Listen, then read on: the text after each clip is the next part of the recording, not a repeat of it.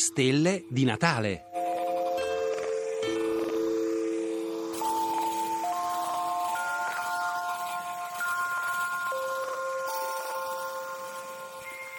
Fasi lunari e spunti osservativi.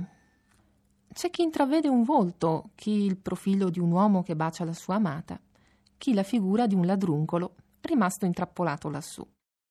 Possiamo ammirarla per ore o dedicarle solo uno sguardo veloce, ma è difficile ignorarla, soprattutto quando è piena, quando illumina la notte e ruba la scena alle stelle.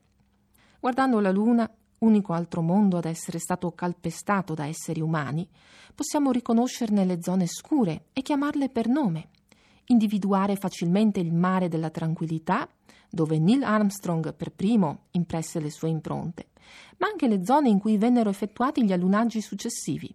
È tutto lì, davanti ai nostri occhi, a una distanza media di circa 384.000 chilometri. Se la luna piena ci permette di imparare a riconoscere i mari e i crateri più grandi, osservarla quando presenta le altre fasi può essere l'occasione di notare altri dettagli. Quando è presente anche la parte scura, possiamo prendere un binocolo e puntarlo verso il confine luce-ombra, il cosiddetto terminatore, e notare come le irregolarità della superficie e i bordi dei crateri proiettino ombre che non sarebbe possibile vedere in fase di luna piena. Quando la luna appare come una falce sottile, invece, possiamo concentrarci solo sulla parte in ombra. Noteremo che risalta debolmente eh, rispetto allo sfondo più scuro del cielo. Succede perché un po' di luce arriva anche lì, ma questa volta non proviene direttamente dal Sole. È la luce cinerea, luce riflessa dalla Terra anche in direzione della Luna.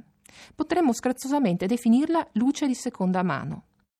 La luce cinerea aveva attirato anche l'attenzione di Leonardo da Vinci, che comprese il fenomeno e lo descrisse nei suoi scritti scientifici, realizzando anche alcuni disegni esplicativi ma molto suggestivi che possiamo ammirare ancora oggi. Sono Elena Lazzaretto, astronoma, autrice di Stelle a Catinelle e vi auguro buone feste.